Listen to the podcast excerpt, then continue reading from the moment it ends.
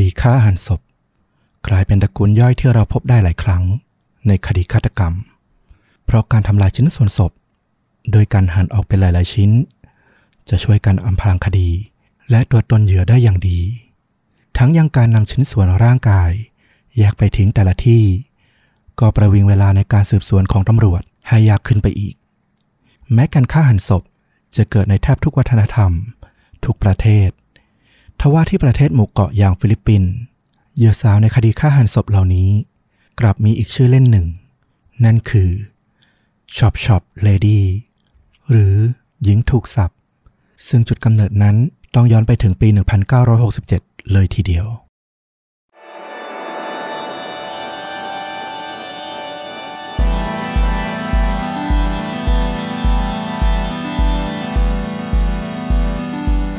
สวัสดีครับ สวัสดีครับค่าจริงยิ่งกว่าหนังพอดแคสต์จากชวนดูดะนะครับผมอยู่กับต้อมครับ แล้วก็ฟลุกครับ วันนี้ก็เป็นอีกหนึ่งเรื่องราวฆาตกรรม พร้อมการแนะนำภาพยนตร์ที่มีเนื้อหาหรือเรื่องราวใกล้เคียงกับเรื่องที่เรากำลังจะถ่ายทอดต่อไปนี้นะครับผม วันนี้เป็นคิวของฟลุกเรื่องราววันนี้มาประมาณไหน เป็นเรื่องราวเกี่ยวกับการฆาตกรรมแหละเป็นประเภทหนึ่งในการฆาตกรรมที่เรามักจะ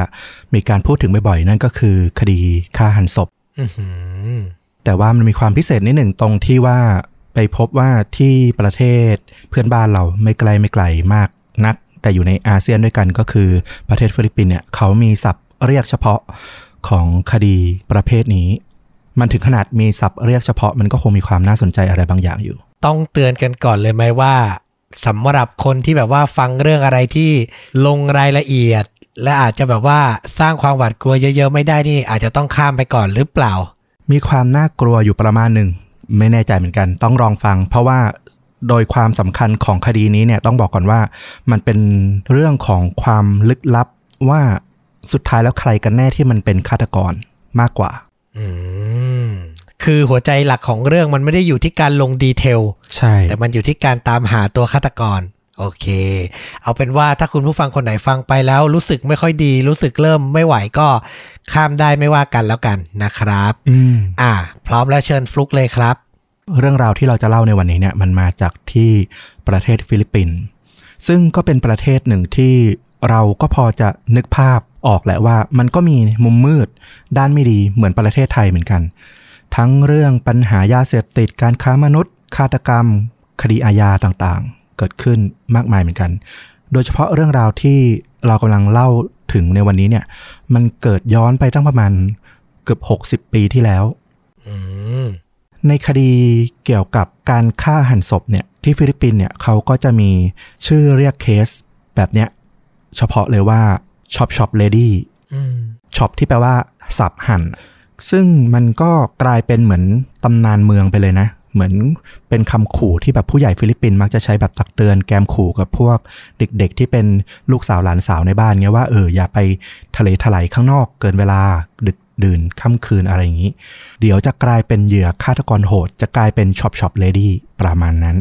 หมายความว่าเหตุการณ์ที่กำลังจะเล่าต่อไปนี้เป็นที่มาของคำนี้เลย ใช่ เป็นเคสแรก ที่ทำให้เกิดคำว่า chop chop lady ขึ้นมา โอ้โห เรื่องราวเนี้ยเกิดขึ้นเมื่อปี 1967 เทียบพศก็คือ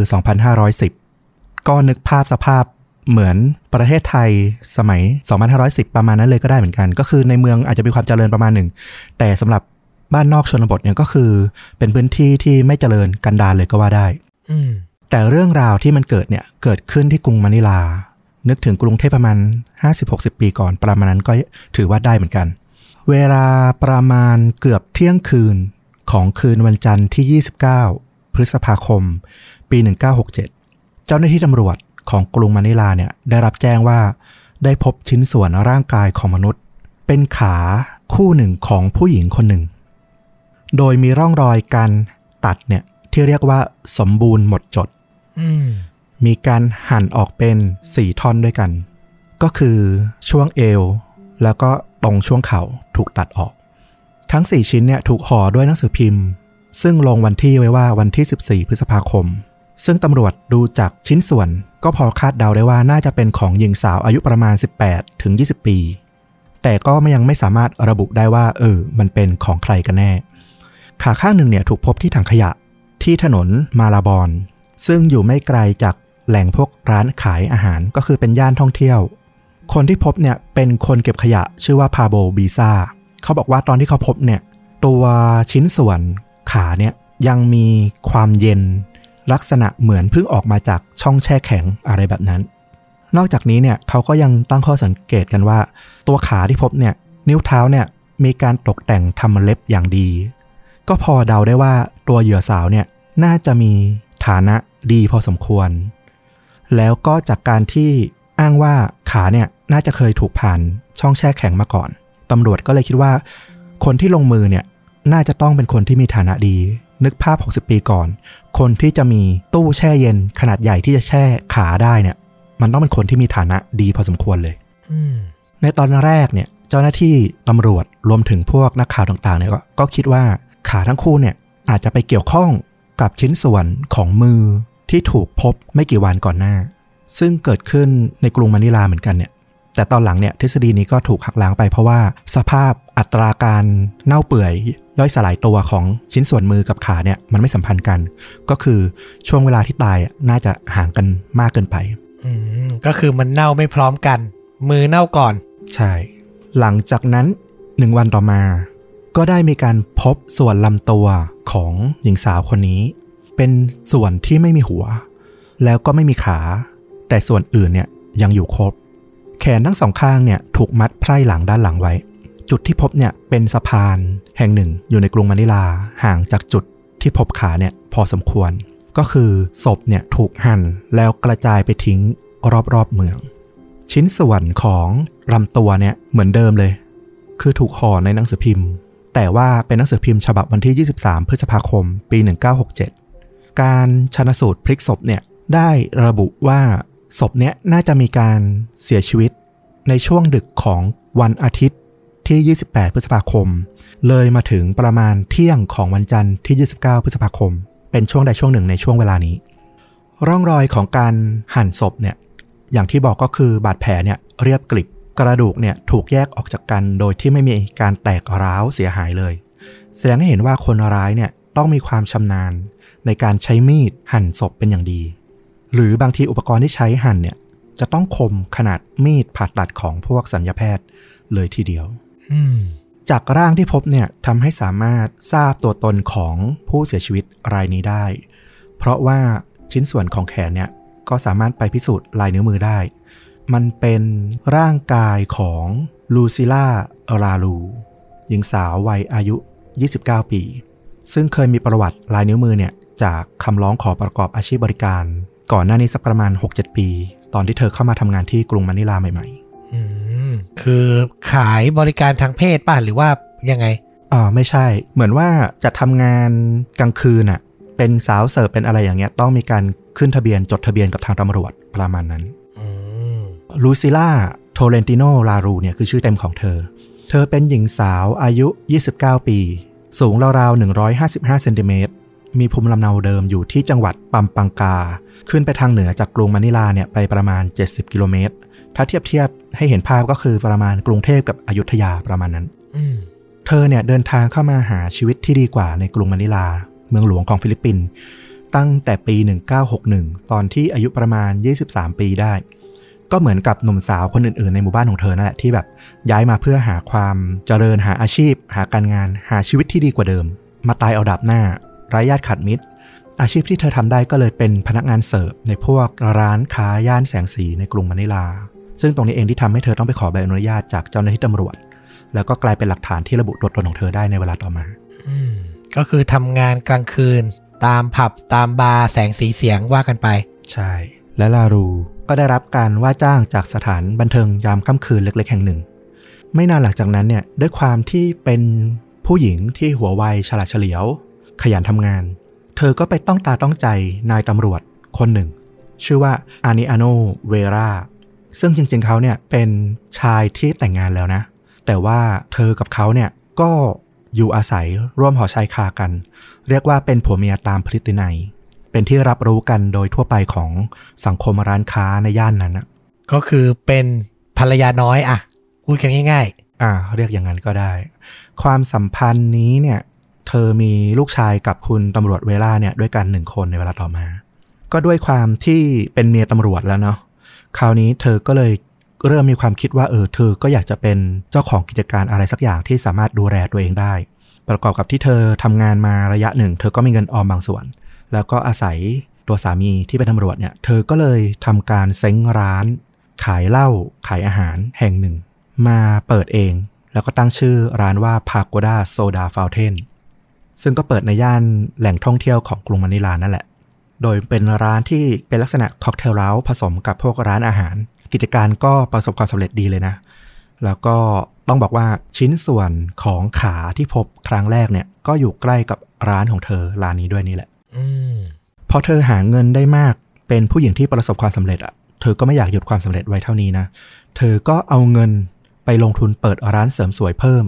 ในย่านโคมแดงของกรุงมะนิลาเพิ่มอีกหนึ่งกิจการ ตรงนี้ก็แสดงให้เห็นว่าเธอจริง ๆ เป็นคนเป็นผู้หญิงเก่งมากๆคนหนึ่ง แล้วก็ถือว่าโสดด้วยนะในทางนิตินัยอืมก็เปิดโอกาสให้มันมีผู้ชายหลายๆคนแหละที่อยากจะเข้ามาติดพันพัวพันซึ่งตรงนี้เนี่ยสำหรับเธอเองอะพอมันสำเร็จทางด้านอาชีพการงานอะส่วนหนึ่งเธอก็เริ่มแสวงหาอยากได้ความรักมาเติมเต็มในส่วนที่ขาดหายไปเหมือนกัน เพราะการแต่งงานอยู่กินกับนายตำรวจคุณเวราเนี่ย มันก็อาจจะเกิดขึ้น เพราะว่าต้องการใครสักคนมาช่วยเหลือช่วยดูแลในตอนที่ยังยากจนยังลำบากอยู่ อาจจะไม่ได้มาจากความรักเต็มร้อย แล้วอีกด้านหนึ่งเนี่ยพออยู่กันมานานๆก็เริ่มมีปัญหาทะเลาะเบาะแวงจากการที่เธอทำงานแล้วต้องใกล้ชิดกับผู้ชายที่มาเที่ยวกลางคืนอะไรอย่างนี้ด้วยเนี่ยก็จะมีการทะเลาะหึงหวงกันบ่อยอืมๆแล้วในที่สุดเนี่ย เธอก็ไปรับหนุ่มคนหนึ่ง มาอาศัยอยู่ด้วยกันในอพาร์ตเมนต์ที่เธอซื้อไว้อย่างลับๆ เรียกว่าเป็นรังรักของเธอเลยก็ว่าได้ โอ้โห advance มากนะ เป็นภรรยาน้อยแล้วก็มีกิ๊กอีกทีหนึ่งซับซ้อนซ่อนเงื่อนมากอันเนี้ยต้องบอกเลยว่าอยากให้ทุกคนค่อยๆ เก็บรายละเอียด แล้วก็ช่วยกันคิดไปตามกันละกัน ว่าสุดท้ายแล้วมันน่าจะเป็นใคร เมื่อลาลูเสียชีวิตเนี่ยนะลีน่าซึ่งเป็นเพื่อนของลาลูแล้วก็เป็นผู้จัดการร้านพากูด้าที่เธอเปิดด้วยเนี่ย ก็ได้ไปสารภาพกับเวล่าสามีของลาลูว่าเออ เธอรู้นะว่าเด็กหนุ่มชูรักคนนั้นน่ะคือใครแล้วก็อยู่ที่ไหนเบาะแสเนี้ยก็ทำให้เวรา พาพวกตำรวจเพื่อนร่วมอาชีพเนี่ยไปจับกลุ่มคนรักหนุ่ม เขาไมีชื่อว่าฟอรันเต้ลีลอสเป็นเด็กหนุ่มวัย 19 ปีทำงานเป็นบริกรของร้านค็อกเทลราส์บนถนนย่านเดียวกันกับร้านพาโกด้าของลูล่าทว่าลีลอสเนี่ยก็มีหลักฐานที่อยู่ชัดเจน ในช่วงเวลาที่เชื่อว่าเกิดการฆาตกรรมนะ เพราะเขาอ้างว่าเขานั่งทานเหล้าทานอาหาร อยู่กับเพื่อนแล้วก็พี่ชายของเขาตั้งแต่6โมงเย็นวันอาทิตย์ จนถึงราวๆตีสี่ของเช้าอีกวันหนึ่ง แล้วอีกด้านหนึ่ง เขาก็ดูเหมือนจะมีเหตุผล แรงจูงใจในการฆ่าไม่มากด้วย เพราะความสัมพันธ์ของทั้งคู่เนี่ยเลลอสบอกว่าเขาและเธอเนี่ยรักกันดีมาก ในตอนที่ตำรวจมาจับกลุ่มเขาเนี่ย เขายังตกอยู่ในสภาพเมาไม้จากความโศกเศร้าที่เสียลาลูไปด้วยซ้ำๆอืมตอนนี้อีกด้านเนี่ย ก็มีพยานให้การว่า มีคนพบเห็นลาลูที่ร้านเสริมสวยที่เธอเปิดเนี่ยในคืนวันอาทิตย์ เป็นหลักฐานการพบเห็นครั้งสุดท้ายของเธอด้วย ตอนที่เธอยังมีชีวิตอยู่ โดยพยานคนเนี้ยก็ให้การว่ามีผู้ชายสามคนลากลาลูออกจากร้าน แล้วก็พาขึ้นรถแท็กซี่ที่จอดรออยู่หน้าร้านเนี่ย ก่อนที่จะหายตัวไปอืมเห็นเหตุการณ์ชัดเจนเลยนะ แต่ต้องบอกว่าพยานคนนี้เนี่ย หรือหลายคนเนี่ยเราไม่รู้นะ ไม่ได้มีการระบุชื่อ ดังนั้นความน่าเชื่อถือของตัวพยานเนี่ย มันอาจจะไม่ได้มากเท่าไหร่นักในที่สุดแล้วนะ ซึ่งเรื่องราวที่ว่ามีการพาตัวลาลูขึ้นรถแท็กซี่ไปเนี่ย ก็ยังสอดคล้องกับคำให้การของลีน่าเพื่อนของเธอด้วยว่าลาลูเนี่ยกำลังต้องการเลิกรากับลีลอสนะ ก็คือต้องการเลิกรากับกิ๊กหนุ่มเนี่ยละ อืม แล้ว ก็ไม่ได้ไปพบกับลีลอสเนี่ยที่รังรักมาราวๆหนึ่งสัปดาห์แล้วอืมแล้วในคืนวันอาทิตย์นั้นน่ะที่เชื่อว่าลาลูตายเนี่ยลีลอสก็มาตามหาลาลูที่ร้านด้วย ซึ่งตัวลีน่าเนี่ยก็ได้บอกให้ตัวลีลอสเนี่ยไปตามหาที่ร้านเสริมสวยแทน แล้วจากที่ลีลอสอ้างว่าเขานั่งดื่มกินเหล้าอยู่กับเพื่อนแล้วก็พี่ชายอีกสองคนเนี่ยรวมตัวเขาก็เป็นสามคน ก็พอดีกับผู้ชายที่มีการลากลาลูออกจากร้านแล้วก็ขึ้นรถไป แต่ก็อย่างที่บอกว่า พยานด้านที่บอกเรื่องที่ว่าลากขึ้นรถไปเนี่ย น้ำหนักยังน้อยอยู่ เพราะคือใครไม่ทราบได้อืมลีลอสก็ยืนยันว่าพวกเขาเนี่ยดื่มกินอยู่ที่ร้านเนี่ย ตลอดทั้งคืน สุดท้ายเนี่ยตำรวจก็ปล่อยตัวนะ หลังจากที่สืบสวนไปละ เพราะว่าพยานอีกสองคนของตัวลีลอสเนี่ยที่บอกว่า ดื่มกินอยู่ด้วยกันเนี่ยก็สามารถระบุรายละเอียด แล้วก็หลายๆอย่างตรงกันได้อย่างถูกต้อง ซึ่งคดีนี้มันซับซ้อนตรงที่คำให้การของหลาย ๆ คนที่มันเกี่ยวข้องกับคดีอะมันค่อนข้าง ขัดแย้งกันเองในเงื่อนเวลาของช่วงเวลาที่เกี่ยวข้องกับการเสียชีวิตของราลูคือสามีคุณเวล่าเนี่ยอ้างว่าตอนหกโมงครึ่งเนี่ยเขามาทานอาหารกับลาลูที่ร้านเสริมสวย แล้วหลังจากนั้นทานเสร็จก็ออกจากร้านไป และหลังจากนั้นเนี่ยก็มีเพื่อนบ้านของราลู อ้างว่าพวกเขาเห็นชายสามคนเนี่ยลากร่างที่ดูเหมือนลาลูเนี่ยออกจากร้านของเธอ โดยก่อนหน้านี้เนี่ยพวกเขาบอกว่าเห็นชัดๆว่าลาลูเนี่ยนอนหลับอยู่บนโซฟาในร้าน แต่เขาก็ไม่มั่นใจว่าที่เขาเห็นน่ะลาลูยังมีชีวิตอยู่หรือไม่ คือเหมือนหลับแต่อาจจะตายไปแล้วก็ได้ ไม่สามารถยืนยันได้อืมแล้วชายสามคนที่ลากร่างขึ้นรถแท็กซี่ไปน่ะ ก็เป็นการลักษณะลากร่างไม่ได้พยุง อย่างไรก็ตามเนี่ยสิ่งเนี้ยมันก็ขัดแย้งกับคำให้การก่อนหน้านี้ของลีลอสกิ๊กหนุ่มอีกว่า เขาอะได้ไปพบกับลาลูที่ cocktail house ประมาณหนึ่งทุ่มครึ่ง โดยลาลูก็ยังมีอาการร่าเริงแจ่มใสเป็นปกติดี ดังนั้นก็ไม่สอดคล้องกับสิ่งที่พยานหรือเพื่อนบ้านอ้างว่าเห็นอืมขัดแย้งกันไปหมดแล้วใช่ ลีน่าที่เป็นเพื่อนของลาลู ก็ อ้างถึงความสัมพันธ์ของเธอกับลีลอสเนี่ยที่ไม่ตรงกัน อ้างว่าลาลูอยากเลิก แต่ลีลอสอ้างว่าเรื่องที่เลิกลาเนี่ยไม่จริงเลย ตอนนี้ตำรวจกับนักข่าวเนี่ยก็งุนงงไปหมดละเกี่ยวกับคดีนี้ ตอนเนี้ยเริ่มมีการให้ฉายาคดีนี้แล้วว่าคดีปริศนาแห่งปี คือมันซับซ้อนเกินไปละ หาไม่ถูกแล้วว่าจะจับต้นชนปลายยังไง อืม จริง ตัวลีลอสเนี่ยหลังจากได้รับการปล่อยตัวเนี่ยเขาก็ปฏิเสธนะ เขายอมอยู่ติดคุกอยู่ในสถานีตำรวจต่อ เหตุผลคือเขากลัวตายอืมสาเหตุเพราะว่าเขาเองเนี่ยสงสัยเหมือนกันว่า เวราสามีที่เป็นตำรวจน่าจะเป็นฆาตกรที่ลงมือฆ่าเธอ แล้วก็น่าจะฆ่าเขาเป็นคนต่อไปเหมือนกันอืมตรงนี้เนี่ยตำรวจชุดสืบสวนเนี่ย ก็ต้องหันกลับมาสอบสวนเพื่อนร่วมอาชีพของเขาก็คือเวลาเนี่ย เหมือนกัน เพราะว่าพยานหลายคนที่เกี่ยวข้องพูดตรงกันว่า เวราแล้วก็ลาลูเนี่ยกำลังมีปัญหากัน ลูกชายวัยหกขวบที่เกิดกับทั้งคู่เนี่ย ตอนนี้ก็ต้องไปอยู่อาศัยกับแม่ของลาลูที่ต่างจังหวัด นอกจากนี้ตัวเวราคุณตำรวจเนี่ยยังมีแนวโน้มที่จะโกรธแล้วก็หึงหวงสูงอีกด้วย เพราะมีคนยืนยันว่าเขาอะเคยเข้าไปยิงปืนในร้านพาโกด้าของลาลูถึง 3 ครั้ง แล้วก็ยังเคยมีการไปยิงปืนที่ร้านเสริมสวยของลาลูอีกหนึ่งครั้งด้วย ซึ่งเกิดไม่นานเลยหนึ่งเดือนก่อนหน้าที่เธอจะหายตัวไปอืมฟังดูเป็นคนหึงหวงแรงมากใช่ ซึ่งลีลอสเองก็ให้การตรงกันด้วยว่าครั้งหนึ่งเนี่ย เขาเคยถูกเวลาเนี่ย เข้ามาจับคือจะรุมทำร้ายว่างันเถอะ เพราะว่าคุณเวราเนี่ย ดันไปเห็นลาลูกำลังโอบกอดกับลีลอสในร้านพอดี แต่ตอนนั้นเวราก็คงไม่ได้สนใจคิดว่า เป็นชายจากไหนไม่รู้คงไม่ได้ตังหิดใจว่าเป็นแบบชูรักที่อยู่กันถาวรอยู่กันยาวนานว่าอย่างนั้นเถอะ แต่ก็คือดูแล้วเป็นคนที่อารมณ์ร้อนแล้วก็หึงหวง ตอนนี้เนี่ยหลาย ๆ คนตำรวจแล้วก็นักข่าวเนี่ย เริ่มปักใจแล้วว่าน่าจะเป็นเวลาเนี่ยแหละที่ฆ่าลาลู แต่ปรากฏว่าหลังจากที่ทำการสืบสวนไป แล้วก็สอบสวนดูหลักฐานต่าง ๆ เนี่ยในที่สุดตำรวจก็ตัดเวลาออกจากผู้ต้องสงสัย และตอนนี้เองเนี่ยผลชนะสูตรศพก็ได้ออกมาเพิ่มว่าลาลูได้ถูกรัดคอจนตายก่อนที่จะถูกหั่นศพ และนอกจากนี้เนี่ยยังพบด้วยว่าเธอกำลังตั้งครรภ์ราวๆหนึ่งเดือนแล้วด้วยๆอื้อหือคือเป็นลูกคนที่สองของเธอกับสามีตำรวจ ระบุไม่ได้ว่าเป็นลูกของใครอะนะ อืม ใช่ใช่ใช่ใช่หลังจากผู้ต้องหาหลักสองคน ก็คือรีลอสแล้วก็เวลาเนี่ย ตำรวจไม่สามารถสืบหาไปต่อ สืบสวนต่อไม่ได้ละตำรวจก็ไปขุดประวัติลาลูเพิ่มเติม แล้วก็พบเรื่องที่น่าตกใจว่า จริง ๆ แล้วเนี่ยลาลูไม่ได้มีคนรักเพียงแค่สองคนเท่านั้น แต่มีรวมกันถึงสี่คนอือหือพลิกตรงนี้แหละ คงด้วยลักษณะงานของเธออะที่ต้องพบปะผู้ชายมากหน้าหลายตาอยู่แล้ว เพราะว่าเปิดร้านอาหารกลางคืนนะเนาะแล้วก็ด้วยความอย่างที่บอกอะสวยสาวเก่ง ยังโสด ถ้ามองในแง่ของการแต่งงานนะนะ ก็คงมีคนเข้ามาผัวพันเยอะ อีกสองคนเนี่ยตำรวจได้รับข้อมูลมาว่า คนหนึ่งเนี่ยเป็นนักศึกษาทันตแพทย์ที่ชอบมาอยู่ที่ร้านเสริมสวยของลาลู แล้วก็อีกคนเนี่ยเป็นเจ้าของโรงพิมพ์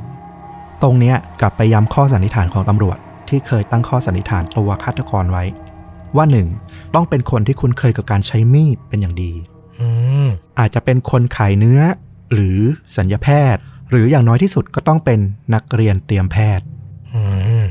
นอกจากนี้นักฆ่าเนี่ยฆาตกรเนี่ยยังจะต้องใช้รถส่วนตัว คือมีรถส่วนตัว เพราะว่าการกำจัดช่วงลำตัวแล้วก็ขาเนี่ยมีการขับรถเอาไปทิ้งรอบเมือง ยากที่จะใช้พวกแท็กซี่หรือขนส่งสาธารณะ และเนื่องจากศพเนี่ยน่าจะถูกแช่เย็นมา ก็ยังจำเป็นที่ว่าผู้ลงมือเนี่ยน่าจะต้องเป็นคนที่มีฐานะ ประกอบกับวิธีการสังหารแล้วเนี่ย รวมแล้วเนี่ยคนคนนี้จะต้องมีความฉลาด มีระเบียบ แล้วก็มีความเป็นมืออาชีพสูง ตรงเนี้ยถ้าฟังอะมันเข้าเขาได้ทั้งนักศึกษาทันตแพทย์ที่กล่าวมานะ กับเจ้าของโรงพิมพ์ ซึ่งก็เป็นคนมีฐานะ อืม เป็นไปได้ทั้งคู่ แต่กับชูรักที่เป็นเจ้าของโรงพิมพ์เนี่ย มันก็มีเรื่องราวแปลกๆ คือ สุดท้ายแล้วเนี่ยไม่เคยมีปรากฏ เรื่องราวของการสอบสวนชูรักคนนี้นะ แม้แต่ชื่อของคนคนนี้นะยังไม่เคยปรากฏออกมา เพราะอะไรหลักฐานไม่เพียงพอเออเขาบอกว่าตำรวจทำการสอบสวนแล้ว เขามีข้อแก้ต่างอ้างอิงเวลาที่อยู่อะในช่วงเวลานั้นอะได้สมบูรณ์ตำรวจก็เลยไม่ได้สงสัยสืบต่อ อืมแล้วก็คงด้วยความที่เขามีฐานะดีด้วยแหละ อาจจะทำให้ชื่อของเขาไม่ปรากฏออกมา เพื่อไม่ให้อื้อฉาวอะเนาะ จริง ๆ ฟิลิปปินส์ก็มีความใกล้เคียงไทยอยู่ในเรื่องประมาณนี้นะ ต้องยอมรับกันตรงอืมๆอาจจะมีสิทธิพิเศษกันนิดนึงสำหรับคนที่มีฐานะครอบครัวใหญ่อะไรอย่างเงี้ยนะต้องยอมรับว่ามันเรื่องจริงอะนะอ่าใช่ แล้วก็อีกเรื่องหนึ่งจริง ๆ แล้วเนี่ย เจ้าของโรงพิมพ์อะก็มีความน่าสงสัยประมาณหนึ่งนะ เพราะว่าส่วนลำตัวที่เอาไปทิ้งเนี่ยห่อในหนังสือพิมพ์แล้วอะ มันยังถูกรองด้วยวัสดุกระดาษแข็งอีกชั้นหนึ่ง มันก็มีความเป็นไปได้ว่าจะมาจากโรงพิมพ์อืมแต่ใด ๆ ก็ตามอย่างที่กล่าวก็คือสุดท้ายตำรวจก็ตัดชายคนนี้ออกจากประเด็นสืบสวนจากผู้ต้องสงสัย คดีเหมือนจะนิ่ง ๆ ตัน ๆ แล้วนะ แต่แล้วในที่สุดวันที่ 15 มิถุนายน 1967 ประมาณครึ่งเดือนหลังจากที่พบศพของลาลู นักศึกษาทันตแพทย์อายุ 28 ปี ชื่อว่าโจเซ่หลุยส์ซานเตียโนเนี่ย ก็มามอบตัวกับตำรวจเองโดยที่ไม่ได้มีความเชื่อมโยงใดๆก่อนหน้านี้เลย นอกจากว่าเขาเนี่ยเป็นคนหนึ่งที่อาจจะเป็นชูรักของลาลูอืมแต่เขามามอบตัวเองซานเตียโนเนี่ยถือว่าเป็นชายหนุ่มรูปหล่อนะ เป็นลูกชายของพันเอกที่เกษียณอายุไปแล้ว ก็คือฐานะทางสังคมเนี่ยก็ถือว่าดีแหละ จริง ๆ เนี่ยซานเตียโนเนี่ยเขาก็แต่งงานแล้วนะ มีลูกแล้วถึง 5 คนด้วย โอ้โห แต่ยังเป็นนักศึกษาแพทย์อยู่ เมื่อ 60 ปีก่อนอาจจะเรียนช้ามั้งเราไม่รู้เหมือนกันอืมเขาเนี่ยเข้ามาสารภาพด้วยการบันทึกเขียนคำสารภาพเนี่ย ระบุว่าเขาเนี่ยมีอาการทางจิต แต่เขาจำช่วงเวลาที่บีบคอลาลูจนตายได้ แล้วก็ในคำให้การครั้งแรกของเขาเนี่ย เขาบอกว่าสาเหตุมาจากลาลูมาตื้อ ให้เขาแต่งงานด้วยอืมคืออยากเป็นตัวจริงของเขาอะแล้วเขาก็ปฏิเสธลูล่าหลายครั้ง จนรู้สึกทนไม่ไหวรำคาญ ลาลูก็ขู่เขากลับมาว่า จะเอาเรื่องราวของเธอกับเขาเนี่ย ไปประจานให้อื้อฉาวทำให้ซานเตียโนเนี่ย บอกว่าเขาอะโมโหจนเสียสติ แล้วก็ลงมือฆ่าเธอโดยไม่รู้ตัว อืมในคำให้การของเขาเนี่ย ยังอ้างว่าชิ้นส่วนที่ยังไม่พบก็คือส่วนศีรษะเนี่ย เขาเนี่ยได้เอาไปโยนในลำธารแถวเมืองเดริมัน แล้วก็ชิ้นส่วนอื่นๆ อีกต่างๆ เนี่ย ก็ยังมีการระบุที่ที่เอาไปทิ้งด้วย แล้วเขาก็บอกว่าเขาเดินทางด้วยแท็กซี่ แล้วก็รถจ้าง อืมกล้ามาก ก็ถ้าเท่าที่จำได้ก็คือศพน่าจะยังไม่มีกลิ่นนะนะ เพราะว่ามีการแช่เย็นมาก่อนด้วย เหตุการณ์เหมือนน่าจะจบ แต่ว่าหลังจากนั้นผ่านไปอีก 3 วันซานเตียโนเนี่ยกลับคำให้การทุกอย่างนะอย่างสิ้นเชิงอ้าวเขาถอนคำให้การก่อนหน้าทั้งหมด แล้วก็บอกว่าเขาเนี่ยไม่ได้ฆ่าลาลู แต่เป็นเพียงพพยานรู้เห็นที่ถูกบังคับให้สมรู้ร่วมคิดอืมเขาอ้างว่า วันนั้นเนี่ย เขาอยู่กับลาลูที่บ้าน แล้วมันก็มีชายสามคนที่เขาไม่เคยรู้จักไม่เคยเห็นหน้ามาก่อนเนี่ย ได้เข้ามา ชายสองคนเนี่ยจับตัวลาลู แล้วก็ฆ่าที่บริเวณชั้นลอยของห้องนั่งเล่น ส่วนชายอีกคนหนึ่งเนี่ย เอาปืนขู่จ่อมาที่เขาอยู่ หลังจากนั้นเนี่ยลาลูก็ถูกลากหายไป วันรุ่งขึ้นหลังจากที่เขาถูกขู่ แล้วก็เห็นลาลูเนี่ยถูกฆ่า มีชายคนที่สี่ปรากฏตัวขึ้น แล้วก็ทำการจัดฉากเอาหลักฐานเลือดของลาลู มาสาดไว้ที่ห้องนอนของเขา ซ้ำยังขู่ตัวซานเตียโนด้วยว่า ให้หุบปากเอาไว้ ถ้าไม่อยากเดือดร้อน เหมือนขู่ไกลๆว่า ถ้าเกิดไปทำให้ตำรวจระแวงอะไรขึ้นมาเนี่ยหลักฐานต่างๆ ตอนเนี้ยมันบ่งชี้ว่าเขาเนี่ยแหละคือฆาตกร คือสร้างหลักฐานเท็จเตรียมปักปั๊มไว้แล้วว่างั้น อืม สุดท้ายแล้วเนี่ยตำรวจอะ ก็ยังยืนยันสรุปคดีอยู่ดีว่า ตัวซานเตโนเนี่ยแหละ ที่เป็นฆาตกร เพราะว่าตำรวจเนี่ยได้ไปตรวจสอบห้องนอนของซานเตโนตามที่เขาอ้างเล่าเหตุการณ์ต่างๆเนี่ยนะแล้วก็พบว่าประตูห้องนอนเนี่ยมีร่องรอยถูกพังประตูเข้าไป น่าจะจริงตามที่คำที่ซานเตโนเล่าว่ามีชายไม่ทราบชื่อเนี่ยเข้ามาบุกเข้ามาในห้อง แต่ว่าก็ยังพบหลักฐานคราบเลือดบนพื้นใต้เตียงนอนของซานเตโนที่แห้งกลางแล้วอยู่ดี พบมีดทำครัวใบมีดโกน รวมถึงถุงน่องของผู้หญิง นอกจากนี้ยังพบค้อนที่มีคราบเลือดของลาลู บริเวณชั้นลอยตามที่ซานเตโนระบุในคำให้การครั้งแรกด้วย ที่ตำรวจเชื่อว่าฆาตกรคือซานเตโนอยู่ดีเนี่ยหนึ่งก็คือมาจากคำให้การครั้งแรกของเขา ซึ่งมันก็ตรงกับหลักฐานที่ไปเก็บหมด นอกจากนี้เนี่ยเขายังเชื่อว่าการที่ซานเตียโนเนี่ยกลับคำให้การเนี่ยเพราะว่าได้เจอกับทนายความ และน่าจะได้รับคำปรึกษาให้ถอนคำให้การในครั้งแรกออก ตัวทนายน่าจะไปสืบรายละเอียดของคดีมาทำการบ้านมาดีแหละว่ามีคำอ้างที่พบชายสามคนลากลาลูขึ้นรถแท็กซี่ แล้วก็อาจจะเอามาให้ซานเตียโนเนี่ยเล่าให้ตรงกัน นอกจากนี้เนี่ย ส่วนศีรษะของลาลูที่อ้างว่าไปทิ้งที่ลำธารที่เมืองแห่งหนึ่งเนี่ย สุดท้ายเนี่ยก็ไม่เคยมีการค้นพบนะอืมจนถึงทุกวันนี้เนี่ยก็ยังเป็นชิ้นส่วนที่หายสาบสูญไป ไม่เคยมีการค้นพบ แม้แต่กระโหลกเลยด้วยซ้ำคือมันไม่ได้อยู่ตรงนั้นตามที่เขาบอกตอนที่สารภาพตอนแรก อืมใช่ ทิ้งในลำธารมันอาจจะค้นหายากด้วยหรือเปล่าเราไม่แน่ใจอะนะแต่สุดท้ายก็คือเป็นเหตุการณ์ลึกลับที่ผ่านมาหลายสิบปีละแต่ก็ยังไม่เคยพบชิ้นส่วนสุดท้ายเลยอืม ด้วยความที่เขาก็ไม่ใช่คนธรรมดานะซานเตียโน แม้ว่าจะถูกระบุว่าเป็นผู้ต้องหาเป็นฆาตกรแน่ ๆ แล้วเนี่ย ตอนที่ตำรวจมาจับเขาไปเข้าคุกเนี่ย ยังมีคำขู่วางระเบิด จากบุคคลลึกลับมาขู่ตำรวจด้วย ว่าถ้าหากไม่ปล่อยตัวซานเตียโนเนี่ย ก็จะมีการระเบิดที่สถานีตำรวจอือหือคือเขาก็ไม่ธรรมดาอย่างที่บอกเขาก็เป็นลูกของพันเอกที่เกษียณไปแล้ว และตัวเขาสถานะในการเป็นแพทย์ ก็ต้องยอมรับว่าเป็นสถานะที่ไม่ธรรมดาในสังคมอืมบางคนเนี่ยลือกันว่าสุดท้ายเนี่ยซานเตโนอะถูกตำรวจฆ่าปิดปากในเรือนจำแต่ก็มีบางกระแสบอกว่าจริง ๆ แล้วเนี่ยสุดท้ายเขาก็ได้รับการปล่อยตัวออกมาจากเรือนจำแล้วก็ย้ายไปอาศัยอยู่ที่ต่างประเทศแทน แล้วก็ยังอยู่ดีมีสุข ซึ่งทั้งสองข่าวลือเนี่ยก็ไม่ได้มีหลักฐานอะไรยืนยันเป็นพิเศษ แต่ว่าสำหรับข่าวลือหลังเรื่องว่าเขายังอยู่ดีมีสุขเนี่ยมีบางคนที่บอกว่า อาศัยอยู่ในย่านเดียวกับคุณซานเตียโนเนี่ยก็เคยเห็นเขาออกมาจากคุกจริง ๆ ก็เป็นไปได้ว่าตอนนี้เขาน่าจะยังอยู่ดีมีสุขที่ต่างประเทศแทนอืมฟังมาถึงตรงนี้เนี่ย มันเหมือนว่าน่าสงสัยทุกคนนะนะใช่ มันเหมือนจะมีบทสรุป แต่มันก็ไม่จบ มันก็ยังมีอะไรบางอย่างที่ชวนให้คิดต่อว่ามันเป็นไปอย่างที่ตัดสินไปแล้วหรือไม่อืมน่าสงสัยจริง จริง ๆอะ เราอะสงสัยได้ทั้ง4คนเลยนะ จริง คุณเวราเองอะที่เป็นสามีเนี่ยเรียกว่าแรงจูงใจสูงสุดใน4คนนี้เลยก็ว่าได้ รวมถึงการเป็นตำรวจอะทำไมถึงถูกสอบสวนแล้วถูกตัดออกจากกลุ่มผู้ต้องสงสัยง่ายนัก อันนี้ก็เป็นข้อติงไว้หนึ่งอย่าง ชูรักกิกลักคนที่หนึ่งอย่างเลลอสเนี่ยก็ให้การที่มันดูขัดแย้งกับพยานคนอื่น รวมถึงพยานที่อ้างว่ามีชายสามคนนู่นนี่นั่นอะถึงน้ำหนักมันจะไม่ได้อะแต่มันก็ดันไปสอดคล้องกับวันที่เขาที่ลีลอสอยู่กับเพื่อนอีกสองคนพอดี แล้วตัวเพื่อนสนิทยังยืนยันอีกว่าลาลูต้องการจะเลิกรากับลีลอสดังนั้นคำให้การที่เขาบอกว่ารักกันดีทุกอย่างเนี่ย มันน่าจะไม่ตรงหรือเปล่าอืมซึ่งมันก็สอดคล้องเหมือนกัน ถ้าสิ่งที่ซานเตียโนคุณทันตแพทย์กิกลักคนที่สองบอกว่าลาลูอยากจะมาจริงจังกับเขา อาจจะมั่นใจก็ได้ว่าลูกในท้องเนี่ยเป็นลูกที่เกิดกับซานเตียโนหรือเปล่าอื้อหือนึกออกหลายอย่างวิ่งวนอยู่ในหัวมากตอนนี้ คือมันคิดไปได้ทุกอย่างเลย มันอยู่ที่ใครฟังประสบการณ์ชีวิตที่ผ่านมา แล้วจะให้น้ำหนักไปทางไหนอืม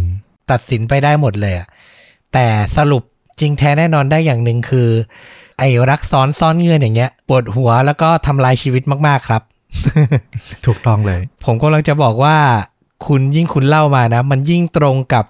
เรื่องราวที่มันเป็น Talk of the Town ของประเทศเราในตอนนี้ที่ไปออกรายการพี่หนุ่มกัญชัยอะจะบอกว่าผมก็นึกถึงเหตุการณ์นั้นเหมือนกัน แต่มันกลับด้านกันนะเนาะอันนี้เป็นตัวผู้หญิงที่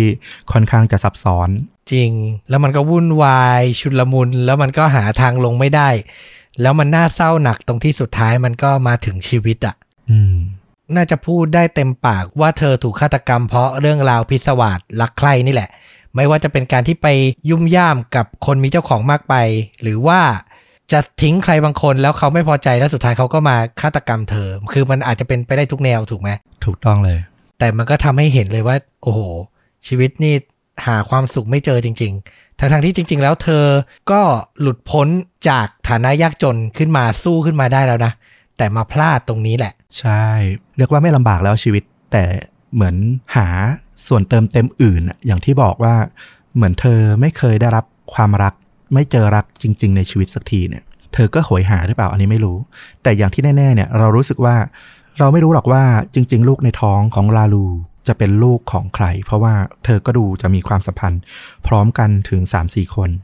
แต่สิ่งที่เธอเลือกให้ลูกแน่ๆก็คือหนึ่งคนที่ดูจะมีอนาคตที่สุดก็คือทันตแพทย์หนุ่ม อืม เข้าใจได้ เข้าใจได้ หาส่วนอื่นมาเติมเต็มชีวิตได้ แต่อย่าเอาส่วนอื่นจากคนอื่นมาอีกทีครับอืมนี่คือสิ่งที่ผมอยากสรุปเลยนะ เนี่ยได้ยินคำเมื่อกี้ที่ฟลุกพูดมาแล้วนึกออกเลย อันเนี้ยต้องบอกว่าจนถึงปี 2021 เนี่ย เรื่องราวเนี้ยก็ยังไม่ได้รับการเฉลยนะ เป็นคดีเปิดอยู่อย่างนั้นแหละ อืม คือเขาก็ยังไม่ได้ confirm ว่าเป็นทันตแพทย์หนุ่มที่รับสารภาพอะเหรอ ใช่ เพราะว่าสุดท้ายเนี่ยก็ได้รับการปล่อยตัวตามที่เราเล่าไปอะเนาะอืมคราวเนี้ยมันก็มีประเด็นน่าสนใจเพิ่มมานิดหนึ่ง คือในปี 2003 มันมีหนังสือเล่มหนึ่งออกมาที่อเมริกา เป็นหนังสือของอดีตตำรวจลอสแองเจลิสชื่อว่าสตีฟโฮเดลเขาตีพิมพ์หนังสือชื่อ Black Dahlia Avenger The True Story เป็นเรื่องจริงของคดีดังแห่งฮอลลีวูดแห่งลอสแองเจลิสเลย ใครที่ติดตามคดีฆาตกรรม ดัง ๆ คดีคดีปริศนาเนี่ยน่าจะคุ้นชื่อ คดีแม่ม่ายดำอันเนี้ยอืมซึ่งมันเกิดขึ้นในปี 1947 ในหนังสือเล่มนี้เนี่ยโฮเดลเนี่ยเขาบอกว่าเขาทำการสอบสวน ด้วยตนเองมากว่า 15 ปี หลังจากที่พ่อของเขาเองเนี่ยได้เสียชีวิตไป เหตุที่สอบสวนเองเนี่ยเพราะเขาสงสัยว่าพ่อของเขาเนี่ยแหละ คือฆาตกรตัวจริงของคดีแม่ม่ายดำ อื้อหือ พ่อของเขาคือดร.จอร์จฮิลล์ โฮเดลคราวนี้มันมาเกี่ยวข้องกับคดีของลาลูนี้ยังไง สตีฟโฮเดลระบุว่า พ่อของเขาเนี่ยอยู่ในกรุงมะนิลาในช่วงทศวรรษ 60 พอดีทำให้เขาเนี่ยเชื่อว่าบางทีพ่อของเขาเองนี่แหละ เป็นผู้อยู่เบื้องหลังการฆาตกรรม คุณลูซิล่าด้วยเช่นกันนี่มาทฤษฎีใหม่เลย วิเคราะห์ว่าพ่อตัวเองอาจจะเป็นฆาตกรต่อเนื่องว่างั้นเถอะ ใช่ แล้วก็ถ้าใครที่อาจรู้รายละเอียดของคดีแม่ไม้ดำเนี่ยคือลักษณะของคดีค่อนข้างใกล้เคียงกับคดีของคุณลูซิล่าเลย คือมีการทิ้งศพอย่างปริศนาแล้วก็หาตัวฆาตกรไม่ได้ จนถึงปัจจุบัน มีแต่ความเชื่อมโยง งงไปมาระหว่างคนที่เกี่ยวข้องรอบๆ มีความคล้ายคลึงกันมาก ซึ่งบางรายละเอียดที่คุณสตีฟโฮเดลเนี่ยเขียนในหนังสือเนี่ยก็ต้องยอมรับว่ารายละเอียด ผิดจากความจริงหลายเรื่องเหมือนกัน ในเรื่องของคุณลูซิล่าอืมแต่ว่าก็มีผู้ที่ติดตามค้นหาปริศนาคดีของคุณลูซิล่าที่ฟิลิปปินส์เนี่ยก็ยอมรับคำอธิบายนี้นะว่าเป็นไปได้เหมือนกันว่าสุดท้ายแล้วคนที่ลงมือฆ่าลูซิล่าอาจจะไม่ใช่ชู้รักสามีใด ๆ เลยทั้ง 4 คนที่ว่ามา แต่เป็นคุณจอร์จฮิลโฮเดลคนนี้แหละ แต่สุดท้ายเนี่ยก็ยังไม่มีใครที่รู้ความจริงหรอกก็เป็นคดีที่ลึกลับ แล้วก็ยังทิ้งให้คนที่สนใจเนี่ย ค้นหาคำตอบของคดีกันต่อไป อืมน่าสนใจแล้วก็น่าวิเคราะห์มากสำหรับภาพยนตร์ล่ะ ก็เนื่องจากที่คดีเนี้ยมันไปโยงสุดท้ายถึงคดีแม่ม่ายดำอะเนาะ มันก็ไปมีหนังที่ทำเกี่ยวกับคดีแม่ม่ายดำเนี่ย ชื่อ Black Dahlia เนี่ยอืมเคยได้ยิน อืม ปี 2006 หนังดังเลยแหละ เพราะว่าผู้กำกับเนี่ยคือไบรอันเดอร์พาร์มาคนที่กำกับ Mission Impossible ภาคแรกอะเนาะแล้วดาราก็มาเต็มแหละ มีจอช ฮาร์ตเนตต์ตอนช่วงนั้นกำลังหล่อกำลังดังเลย แล้วก็มีแอรอนเอ็กฮาร์ต Two-Face ใน Dark Knight ของเรานะแล้วก็สกาเลตโจแฮนสันอันนี้ทุกคนรู้จักดีแน่นอน แล้วก็ฮิลารีสแวงก์ก็มาเล่นเรื่องนี้ด้วยเหมือนกัน ดาราออสการ์โอ้โห สี่คนนี้นี่คือระดับเทพนะ อืม ทั้ง 4 คนเลยน่าสนใจมากๆ แล้วอย่างที่บอกคือถ้าฟังพอดแคสต์ตอนนี้แล้วอินกับเรื่องราวประมาณนี้อยู่นี่ เรื่อง Black Dahlia นี่คือใกล้เคียงกับคดีนี้อย่างมากด้วย ใช่ น่าสนใจสำหรับคอหนังดราม่า thriller มาก ๆ นะครับ กับ Black Dahlia ภาพยนตร์ปี 2006 นะ ก็จะแปะ trailer ไว้ที่ top comment ใน YouTube เหมือนเดิม ลองไปดูกันก่อนได้ ถ้าถูกใจก็ค่อยหาตัวเต็มมารับชมกันนะครับ เอาละครบถ้วนแล้ววันนี้กับฆาตจริงยิ่งกว่าหนังพอดแคสต์เหมือนเดิมทุกครั้งฝากทุกครั้งติดตามเราได้ทุกช่องทางทั้ง Facebook YouTube b l o g d i t Spotify และ Apple Podcast นะครับ กลับมาพบกับตอนใหม่ได้ทุกวันจันทร์และวันพฤหัส2ทุ่มตรง วันนี้ต้อมกับฟลุกลาไปก่อน สวัสดีครับ สวัสดีครับ